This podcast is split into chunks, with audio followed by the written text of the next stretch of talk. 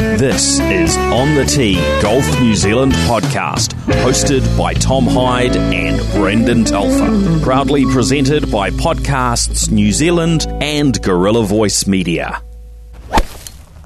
Hello again and welcome to On the Tee. I'm Brendan Telfer along with my co-host Tom Hyde. Sorry, Tom Hyde. There's an H in there somewhere, isn't there? There's a D in there. yeah. Hello again and welcome to On the Tee. I'm Brendan Telfer along with my co-host Tom Hyde and we're here every fortnight to shine the spotlight on another interesting, intriguing aspect of the golfing landscape in this country. We come to you in association with our good friends at JK's World of Golf out there at Nixon Road at Auckland International Airport with its huge shop and driving range open 24-7. Check them out at jksworldofgolf.co.nz. And also our friends at the Akarana Golf Club just 10 minutes from the centre of Auckland. Check them out at akaranagolf.co.nz for some great online green fee deals. Today, our guest is Tim Nguyen, the participation manager of New Zealand Golf. And participation has been a key word in the resurgence of golf in this country over the last 12 months. An extraordinary thing has happened. I, I seem to uh, suspect that it's taken place in other sports as well. But when the country came out of those very restrictive lockdowns in about June of last year, 12 months ago, there was this upsurge in the number of people heading to their local golf course to play a round of golf.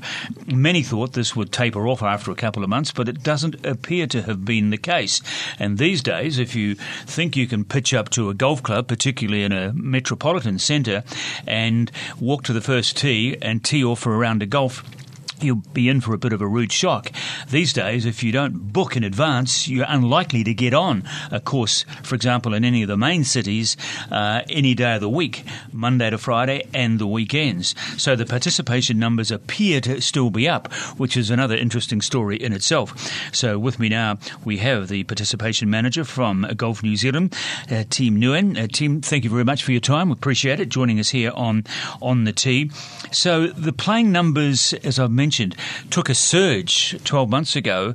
How do the numbers midway through 2021 compare with where they went to 12 months ago?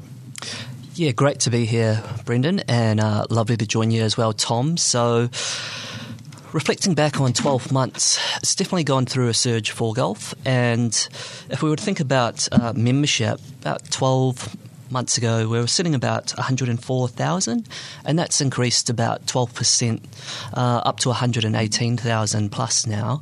Um, and we, if we look at the rounds played, about 12 months ago, we were sitting at about 3.1 million rounds played, and that's uh, up above 4 million rounds played in the last 12 months. So, um, and taking into consideration as well casual golfers, uh, that's also increased as well. So you'd say all trends are looking positive for golf at the moment. So, in a very curious kind of way, you can thank COVID for this. Well, I think um, I think coming out of COVID, I think people had. Um, taken a bit of time to reflect on what's important to them. Um, and it seems that getting outdoors, their health and well-being, being with friends and family, connection with others has been really important, and it's been great to see them take up golf, whether they're a previous golfer or whether they've been a new golfer to the game. So, um, yeah, we're, we're really uh, just trying to make the game as accessible to everyone as possible. And the interesting thing for me is that uh, these numbers, which, as you've just recapped and explained, took a, an upward uh, trend after the lockdowns last year, I think many of us felt, you know, old timers, that uh, it was a bit of a perhaps a, a nine day wonder that people would kind of play a few rounds of golf and then get back into their previous routines. But it doesn't appear to have happened, does it? Golf clubs are just as busy today as they were 12 months ago. Yeah, certainly. Um, we've we've definitely haven't seen the uh, significant drop off. If, if anything, the trend has continued. Um, and you know, as we're approaching into into winter, um, we might we might see yeah. that um, weather dependent, but um, we do expect coming through to the summer as well that um, the existing base of players is going to continue, uh, and we're really excited for summer to to come around as well and see if that continues. So it's been a a really peculiar ride, hasn't it, for golf in New Zealand? I do remember, um, well, no, getting on, I suppose, to 10 years ago, in the wake of the global recession around about that time a decade ago, there was a, a fall off from year to year in the number of registered golf club members in this country to the point where here in Auckland uh, there was this kind of battle going on for the survival of Chamberlain Park, and uh, some local politicians here wanted it chopped in half. And one of their reasons uh, for justifying this claim of theirs is that uh, golf numbers are falling. There are too many golf clubs in New Zealand, and that some of them should be converted into green areas for the whole of the community to use. Well, that's that idea has gone out the window now. It's been buried once and for all? Yeah, I think uh, particularly in Auckland with the population growing and the trend for golf participation, uh, a facility like Chamberlain Park is incredibly important, mm. especially for um, your new golfers, your casual golfers, and, and those that can't afford maybe two thousand dollars a year to yep. play in any of the big clubs, which these clubs can now uh, charge because of the demand. So Chamberlain Park, you did right. It plays a very important part in the kind of social structure of golf. A lot of uh, Pacific Islanders and those on low incomes also um, gravitate towards Chamberlain Park, and the idea uh, that it was going to get chopped in half and reduced to a nine-hole course, I think, uh, deeply offended a lot of the golf community in Auckland, and I'm pleased to see that in the end the Auckland Council. Um, decided against that move. Yeah, it's it's great to have the support of Auckland Council in understanding the value of golf facilities and their investment into um, you know helping helping us grow the game. Mm. And that, that includes Chamberlain Park, Takapuna. Mm. These are great introductory facilities, like exactly. you said, for a diverse audience. Mm. And um, it is also a pathway for further involvement in golf, like you said, to you know, start off as a casual player uh, to pay for play when they have the time, and mm. then as they grow a bit more of a love for the game, um, taking up a membership um, at one of the other Auckland golf clubs is a great, uh, great stepping stone for them. Yeah, you know, I wonder, uh, Tim, when you take uh, viruses and recessions out of the mix uh, as a participation manager, what what ways do you go about promoting the game and increasing participation? Yeah, sure. So, in in many ways, we have um, a variety of national initiatives that fall under our uh, Golf New Zealand strategy. And part of growing the profile, you may have seen over the years, we have a Love Golf campaign, and that's all about trying to uh, improve the perception and change the perception of golf. Um, you know, to be fun, accessible, and for people from all walks of life, and also to inspire participation across um, all age groups, really. And so. Uh, with with that approach, we have a variety of initiatives for young people, which is we call Futures. We have an initiative for inspiring women into the game. She loves golf. We have an initiative for casual golfers who are looking for a bit more freedom and flexibility to play. That's called Flexi Club. And we also encourage uh, shorter formats of the game, an, an initiative that we rolled out two years ago called Make Time Play Nine, which is all about getting out there with your friends and family and making time for yourself. Um, you know, with with all the busy lifestyles that we have today. And we also have an, initiative that we rolled out two years ago called All Abilities, which is about helping and encouraging uh, disabled golfers get started in the game as well. So um, we've got some really good stuff happening uh, across the country at the moment. Um, that golf clubs are really doing well driving, and also we've got some stuff in the pipeline as well to make the game even more accessible for. And uh, are you getting feedback across the country as to which of these initiatives are working?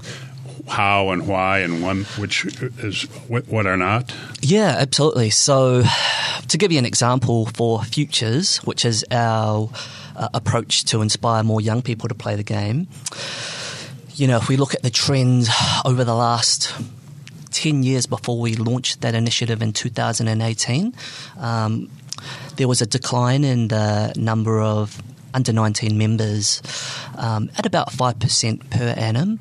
And so, since we launched in 2018, uh, we've been able to reverse that trend.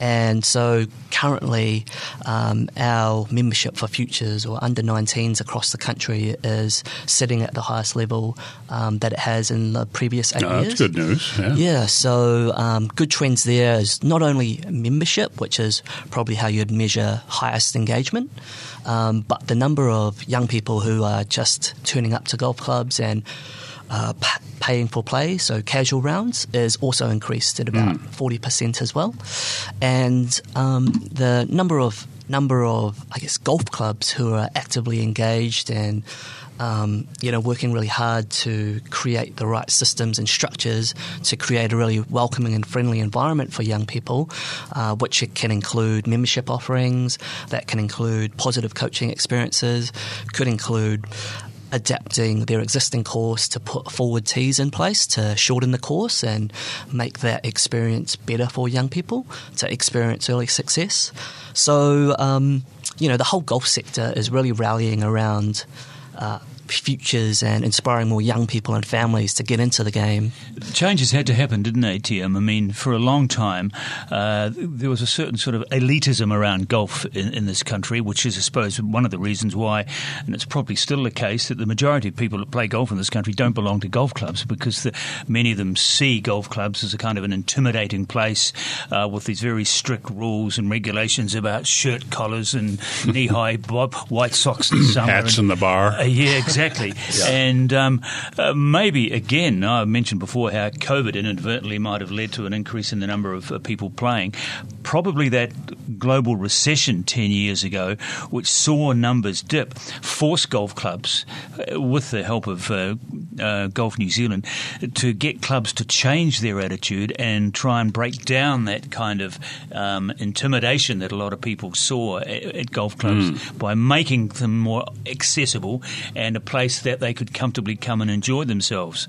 And um, it seems to have worked, doesn't it? Yeah, well, I think there. It's really important that a one size fits all approach, um, you know, doesn't doesn't necessarily work. And I think, you know, when you reference back to the global recession um, ten plus years ago now, um, I think that that situation probably triggered um, some different thinking because it, for, it, for, it, it really yeah. forces you yeah. to, to think differently. Yeah. Mm. And I think when you re- reflect now and um, the golf clubs that we work with and the, the really capable people who both lead and volunteer and give up their time to um, you know um, take these golf clubs to the next level have been really able to think about you know the customer, the experience, mm. the product, and the services that are that are being currently offered, and how does that fit the needs of participants of different life stages and Mm. different needs, and how are we solving their problems, their barriers, and how are we meeting the needs of their aspirations and motivations to not only play golf but to help them solve other problems as well in the sense of connection, belonging to a community, Yeah. uh, their health and well-being, and just enjoyment. and and time management was an issue, isn't it? Um, without name dropping here, I remember a, a few years ago doing a, a, a very long interview with Gary Player, uh, and he was a revelation. And here he was a man in his 80s, and he's still running his golf course architecture business, designing golf courses. and doing 100 push-ups a day. yeah, how to Yes. push ups a day. And he was telling me that the area where they have found the biggest growth in terms of new golf courses was in, not surprisingly, in the United States, 12 hole golf courses. And the idea around this, as opposed to nine, um, when I asked him why 12, not nine, he said, well, a lot of people feel nine is not quite enough, um, but they don't want to play 18, they haven't got the Right. time. And he said, what we uh, push, because this is what people want, is a golfing facility where mum, dad, and the kids can go out, say, on a Sunday morning and play two hours of golf, 12 holes, and be home for lunch. And absolutely. he, said, and so he said, we have this demand for these 12 hole golf courses. Now, I only know of one, one incidentally in New Zealand. That's the Hagley Park course in Christchurch, which is owned by the Christchurch City Council. And I think it probably once upon a time it was an 18 hole golf course and it's been shot back to 12. But there's an indication of, I suppose, the sport reacting to the new kind of environment that a lot of people find themselves and they don't have the time maybe to play hmm. 18 holes anymore. Mm-hmm. Yeah, absolutely. And I think the unique thing about our sport is that it does attract such a wide audience, particularly across the lifespan. It's one of the few sports that when you think about adult participation anyway is you know there there isn't a, a massive decline across you know from 18 through to 75 mm, mm. whereas you might see that in other sports Absolutely. in in New Zealand and you know It's a game for life, isn't it? a game for life and a game for all skill levels Yeah. and it connects so many different people so um, yeah to be able to I guess uh, reflect on the trend of new courses overseas being 12 hole courses I think I think that's a great trend um, to be able to And you can still play 18, of course, if you Yeah, want. absolutely. 12 holes, yeah. Yeah. Absolutely. I think that'll appeal to more people. Mm. Um, and I think the the ability to uh, create experiences that um, don't don't also detract from Mm. you know the players who, who want to play 18 holes. It's acknowledging that you know you can still play 18, you can play 12, Mm. you can play nine, you can also play six or three holes. And the other trend that I think is becoming more popular as well is the potential of the way that uh, golf courses are designed. So I know there's more courses being designed uh, where it loops back to the clubhouse um, as often as possible. possible, yeah, yeah. So that yeah, if you if you don't want to play 18 holes or you don't want to play nine even, you can come back to the clubhouse. Yeah. Um, in in the right amount of time that suits your lifestyle or suits Right. your needs. So I think from a golf architecture point of view, I think that's a positive trend. What is your background, uh, Tim, that led you to take up a role like this? I mean, I would find this quite a challenging role. Um, but I mean, do you play? And I, I presume, and are you? Uh, did you have a degree in marketing? I don't know. I'm guessing. Yeah, um, I play not not very well, so probably not as well as both of you. I'm sure. No, I, wouldn't, Um, I wouldn't. I would back off on that one. The way I'm playing. Speak for yourself. yeah, Yeah, yeah. Speak for. I was speaking for myself. Good. Yeah, carry on. Yeah. So um, obviously, um, absolutely love love uh, my role at Golf New Zealand. I love working with all the people involved in golf. It's a really special community, um, and uh, we also have a great team at, at, at Golf New Zealand as well that uh, enjoy coming to work every day. So that that that really makes it but I mean, what inspired you to apply for the job? Yeah, um, inspired me. Golf, golf for me is, and we we talked a little bit about it earlier. Was uh, for me, it's a great game for health and well-being. It's a game that I can see introducing to my friends and family um, throughout life, and also it's a great way for myself. When I think about myself, is to spend time with friends and family, and you know, a little bit of social competition as well doesn't hurt. Um, uh, so that's always good. As um, you know, there's other activities that I do that potentially are a bit more fast paced and um, pick up the adrenaline. And golf for me is quite relaxing and What what el What are you referring to? What else do you do? um, a bit of mountain biking. Um, I play a bit of tennis, and so some of that is is um, I've given away a little bit of the team sports. Uh, the body just doesn't do the knees and the joints and the ankles. It's a high risk activity uh, playing some of the team sports these days for me. So Collision sports. yeah, yeah. and so, you know, the the beauty of some of the activities as well is that you can choose to do them at your own time. Yeah, well, in your role, do you travel quite a bit around the country? And if you do, what do you see, say, in the South Island as opposed to the North Island? Yeah, that's a really good question. Um, I do travel um, across the country. It's really good learning because you know each of our each of the different regions across the country is you know has its commonalities, uh, but they also have their differences, and um, that's that's what I I guess what makes New Zealand unique and, and beautiful. So, if if I was to speak to some of the differences. Um, you know, you've got population areas such as Bay of Plenty, Auckland, who are growing populations and you know that that puts pressure on not only all the you know societal infrastructure, but it also um, highlights both the growth in membership and participation in these areas, and that presents different challenges for the golf clubs. Um, whereas some you know some smaller regions or um, some regions who are more dependent on volunteers and have less of a membership base. That obviously presents um, a view of, of collaboration where we have to uh, work together to design tools, resources, um, and technology systems to help streamline um, the administration to reduce the burden on Okay. volunteers. Yeah. So, But um, without wishing to use a pretentiously big word, I think, Tom, and you, it's a good example of where you come from. That there is this kind of a dichotomous look about golf in New Zealand now. The things that we've been talking about, this this kind of congested look at golf courses in major metropolitan areas, particularly say Auckland. I imagine it's the same in Wellington and possibly Christchurch. Doesn't apply to part of the country that you live in, up on the far north, top of the North Island. You would never have to book, would you, to go to a, your local golf course? No, not at all. No, not even on a Saturday. I mean, the two up there in the far north are uh, Whangaroa and Awanui, or the Kaitaia Golf Club. And um, there's just there's a healthy membership in both. But uh, the memberships are limited to maybe 150 to Yeah. 200, and so you simply can walk on. And of course, at Ahipara, you know, I mean, we've had John Harden here claiming it's one of the best links courses in the country, and I agree with him. It's just difficult. It's not a beginner's course unless you want to lose a half a dozen balls, you know, like the old Muriwai. Yeah. Uh, but that's right. I mean, it's, if remote areas, as, as I think Tim's touching on, have a different issue Yeah, yeah. than urban areas, They do that. They rely Yeah. on it, and I, I think Tim just mentioned it. Uh, they rely very heavily, don't they, on volunteerism?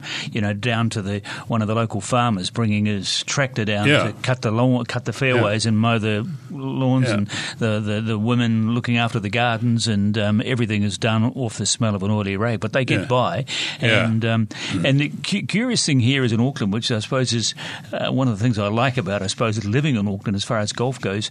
You can drive from Auckland, and I, I do this regularly with my mates from um, Akarana, um, and we play out in the country. We, a couple of weeks ago, we had this great experience at the Huntly Golf Club. Right, it's not on State Highway One. It's it's, it's ten minutes or so off the main track, um, but uh, there's just a friend of mine there who I hadn't seen for nearly fifty years, and he popped up into my life. We ran into each other at a mutual friend's funeral, and he was telling me he was the manager. CEO of the Huntly Golf Club, and and he said, "Well, come down, come down." So we did, and we arrived at this course, and there wasn't a. This was a Tuesday or a Wednesday. There wasn't a body to be seen anywhere on the course. Yeah, yeah. Nothing, no cars in the car park, Yeah. and no one on the golf course. Yeah. And as we walked down the 18th, less than three hours later, um, I said to him, I said to my mate next to him, I said, Kevin. You notice, look, there's still no one on the golf course. And it was just this wonderful experience Mm. Right. of having your own golf course virtually. Um, Mm. And you can still experience that, um, you know, if you don't mind being stuck in southern motorway traffic for uh, 15 or 20 minutes, Mm. but it's still available relatively, you know, closely to Auckland. Um, Yeah. So it's a nice combination. If you get sick of the congestion of Auckland clubs, you don't have to travel far to experience what you do. Yeah, and recently I remember I drove uh, south and then went uh, highway, state highway two, over towards Tauranga, Right. and then down and down twenty seven. And years ago, remember we played Hauraki. Yeah, yeah, yeah. And that's and you know I, I drive Yeah, by I there. play, to, I, I Yep. play there two or three times a year. yeah, it's a I great mean it's just still. wonderful. Great it's Yes. wonderful. Yeah, and Maramarua. yeah, and I'm just wondering, you know, and a question to our guest here, Tim, is if rural and urban makes a really sharp difference in terms of the work you do and the initiatives that you push. Yes, yeah, yeah, absolutely. Um, it, it does make a difference, and it, it really relies on customizing the approach that we Yeah, work word, yeah, with, right. with golf clubs, and also recognizing that each golf club, no matter if they're rural or in a metropolitan area, they have goals and they have aspirations, and you know, it's it's being able to meet you know meet their needs and support them on that journey. Yeah. So you know, not necessarily um, telling golf clubs how to run you know run their own facility. It's it's really um, trying to empower them to to um, you know be the best that they can, uh, be reflective of their community, and um, just create great impact through participation and belonging to the club. Is there something that golf clubs could do uh, in terms of uh, innovations that might attract more? Membership or participation. Like I was thinking of somebody told me about Ngāruawāhia years ago to attract young players, young mm. kids. We're going to introduce uh, game computer games, yeah. and I'm saying, well, that, that's that's not on the golf course. I mean, computer yeah. games, only, even if we're a golf game. Yeah. But I mean, yeah. something extracurricular. It's thinking outside the square, isn't yeah, it? Exactly. Yeah. Yeah. yeah. What absolutely. have you seen? Well, um, well, actually, on that on that score, next daughter, uh, uh, Ngāruawāhi, or not far away, is this Huntly Golf Club he went to. And this uh, f- colleague of mine, friend of mine who's running it, has got an audacious plan there. He says Huntly is an area where the majority of the population are Maori, right? But there is this resistance by a lot of Maori to go near their local golf club because it's all for these kind of very conservative, uh, aging white men. You know, it's their their own little exclusive club. Colonialism so he, there. He's actively trying to change the name of the club to give it, return it to its Maori name. I think it might be Tiraki. And he says if we want to grow this club, he said we've got this fertile ground here. These um, thousands of people who, who live in the area but won't play golf because they perceive the fact that it's they're not welcome there, mm-hmm. and so uh, it's just a really good, well thought out initiative from a small club to increase the membership. And he said it is working. He's brought a few things in, and he's he's got a goal I think of wanting to get to 250 members. At the moment, there are about 100 and something. It might be closer to 150. Um, but I was deeply impressed that he had a, a, plan, he had a strategy, he had a goal, yeah. and um, he said, "Well, I'm running into a bit of opposition." from inside the club. But he said, that's okay, that's fine, we can deal with that. And so it's a good example. You know, you think outside the square, and uh, the sport will attract people. You know, you, you touch on something, and your response to this in terms of Maori participation in golf. Can you talk to that? Yeah, sure. We have a um, we have a, a partnership with uh, New Zealand Māori Golf Association, and so there's a recent project that um, was undertaken by our national coach Jay Carter, and so um, as as part of the as part of the program, you know, it was selecting um, rangatahi to be part of this um, unique. It was the first time that they've done it, and it's all about um, inspiring them not only to learn and play golf, but um, just to be better better humans as mm. well. So mm. um, a unique initiative, um, and I know uh, Māori participation is um, is a key uh, aspect for for us to make the game as inclusive as mm-hmm. possible. Sure. So, um, well, it's got a it's got a very rich tradition, Maori golf in New Zealand. Um, you know, you, you, can go back through the years, and there's well, you know, obvious one I suppose is Michael Campbell of recent times, but you can go back a long time, and it's almost been like a sort of a kind of a, a subsection of New Zealand golf, hasn't it? Maori golf. It's sort of a separate entity within the family of New Zealand golf, and um, I, I, know, for example, in the case of Michael Campbell, uh, when he first came to attention, when he was a member of the Titahi Bay Golf Club, just north of Wellington, and um, a couple of people from New Zealand golf coaches and others thought this guy's got this beautiful swing. He needs a bit more coaching.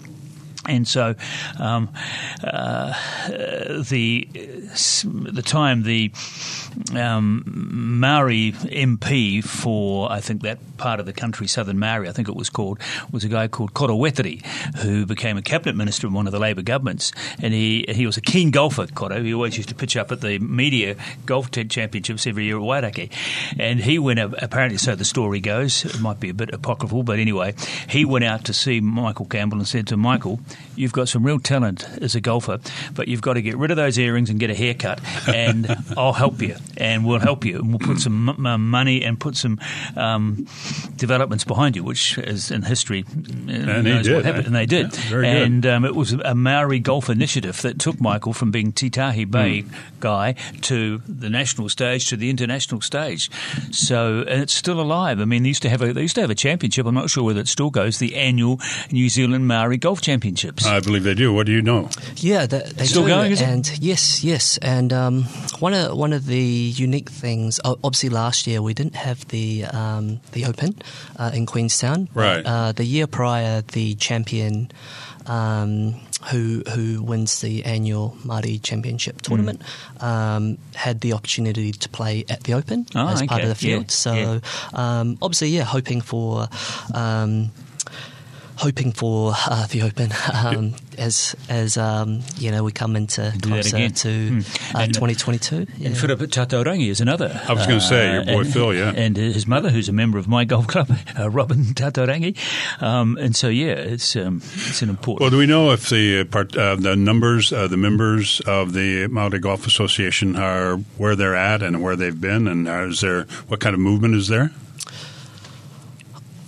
I wouldn't know the exact exact numbers, Tom. So I'd They're not. probably They're not large. Yeah. I don't think, in turn. But they, they actually have traditionally um, punched above their weight, basically, Yeah, in New Zealand good golf. expression, yeah. Um, and there's a lot of help given to. What was a lot of help given to young, promising Maori Yeah. kids. And Michael Campbell, as I said, is a good example. Phil Tataurangi, Hmm. who played his golf at Waitomo down in the Waikato, was another one. Yeah. what what we do what we do what we do know, Tom, is um, through the Active New Zealand survey, uh, which is um, led by Sport New Zealand. Um, they they cover uh, research around all sport trends and participation, and so for uh, Māori participation, particularly among adults, it does sit um, relatively high. It's about ten to twelve percent of uh, Māori participation. So um, so um, that's yeah, that's a really positive. Um, Yeah, aspect. Yeah. yeah, Oh, well, I think on that uh, note, yeah. uh, Tim, we might um, end it here. And thank you very much indeed. Have we missed anything you wanted to say, or No, no, no. as a um, just promote want to. participation? Yeah, well, I guess if you're listening, it's um, enjoy enjoy your golfing journey. We've got some exciting things happening for golf, and um, a lot of people uh, is putting in. Um, you know, a lot of work to try and inspire more participants at the grassroots. So, um, enjoy, enjoy your time out there, and um, yeah, get to know the people. I- I've noticed the Golf New Zealand website pretty much covers all the love of love of golf sort of initiatives you've talked about, so they could go there for more information. Absolutely. Yeah. Yep. We've got we try to have something for everyone, no matter if you're just getting started or if you're an experienced golfer. So, um, yep, join us on golf.co.nz and we'd love to have you there. Awesome. And it'd be fair to say, which I hope has come through in this discussion, that clubs are far more welcoming now to people who haven't played golf before. So don't be afraid um, of your local golf club. Go along there and introduce yourself, and you'll be surprised at how welcome I'm Yeah. sure you will be made. Anyway, that's our show for today. We thank uh, TM very much, TM Nguyen from um, Golf New Zealand, and we'll be back again in a fortnight uh, with another story from the annals of New Zealand golf coming to you again as. I mentioned to you before from JK's of Golf out there Auckland International Airport and the Akarana Golf Club. So, on behalf of Tom Hyde, this is Brendan Telfer saying thank you for your listening today and enjoy your golf. And we'll be back in two weeks' time with more from On the Tee. You've been listening to On the Tee Golf New Zealand podcast, hosted by Tom Hyde and Brendan Telfer, proudly presented by Podcasts New Zealand and Gorilla Voice Media. You can find us online at podcasts.nz.